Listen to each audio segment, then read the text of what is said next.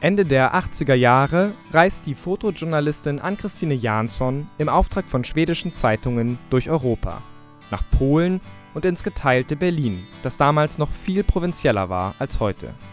Entstanden sind Momentaufnahmen in Schwarz-Weiß und in Farbe, von denen das Friedrichshain-Kreuzberg-Museum noch bis zum 3. Juni eine Auswahl zeigt.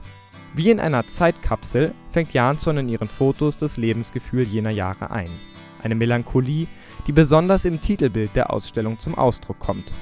Eine Frau mit bestickten Tüchern um Kopf und Schultern, der Anflug eines Lächelns auf ihrem Gesicht, ihren Blick schräg nach unten gerichtet. Und im Hintergrund, kalt hoch, mit Graffiti beschmiert, mehr Kulisse als Protagonistin, die Berliner Mauer. Wehmütig erinnert sich Jansson an das Kreuzberg der späten 80er Jahre. Das war äh, ja wie ein kleines Dorf, konnte man fast sagen. Man konnte das Auto, wenn man vergessen hat, das abzuschließen, passierte nichts. Und was ich auch erlebt habe, es gab auch eine große Solidarität. Die Leute haben einander geholfen. Für Jansson war 1988 ein turbulentes Jahr.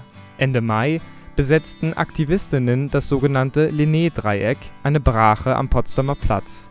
Jansson kletterte auf die Mauer, um das Spektakel zu fotografieren. Im September tagte in West-Berlin der IWF, der Internationale Währungsfonds. Es kam zu heftigen Ausschreitungen.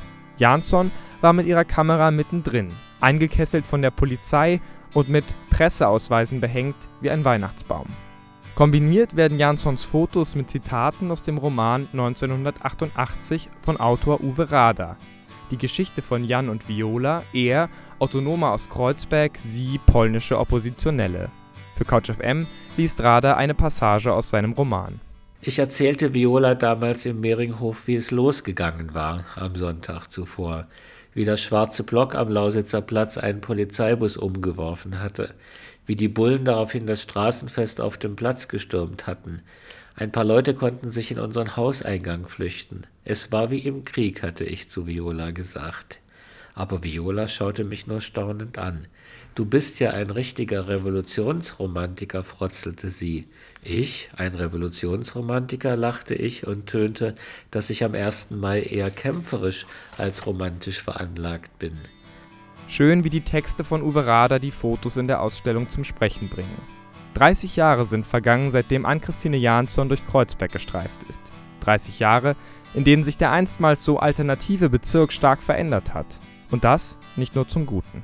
Das ist exklusiver geworden, das ist teurer geworden, es gibt so gut wie keine bezahlbare Wohnungen mehr, das sind teure Autos.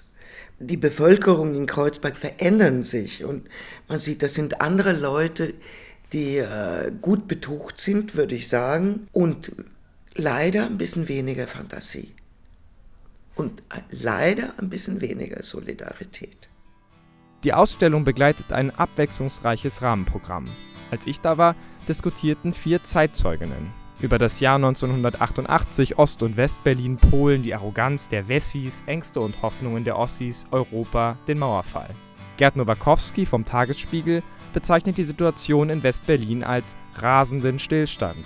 Die gebürtige Ostberlinerin Simone Schmollack, heute Chefredakteurin beim Freitag, weiß noch genau, was sie im Sommer 88 getan hat. Also 88 äh, war ich nach langer Zeit das erste Mal wieder in Polen. Wir durften ja äh, aus der DDR nicht so einfach nach Polen fahren, weil es ja seit 81 den Kriegszustand gab. Und ich habe mir ein Visum so ein bisschen erschlichen und habe gesagt, eine Cousine von mir möchte in Polen heiraten. Und dann sind eine Freundin und ich, wir beide aus Ostberlin, mit einem Freund aus Westberlin äh, nach Polen gefahren, weil wir uns da halt länger treffen konnten als nur dieses übliche Wochenende. Die Reise in den polnischen Bruderstaat bedeutete für Schmollack ein kleines Stück Freiheit. Freiheit, die ihr als DDR-Bürgerin lange Zeit verwehrt worden war. Ein Jahr zuvor, genauer am 12. Juni 1987, hatte US-Präsident Ronald Reagan an die sowjetische Parteispitze appelliert. Mr. Gorbatschow, tear down this wall. Kaum jemand hat damals geahnt, dass der russische Staatschef Reagans Appell erhören würde. Kaum jemand?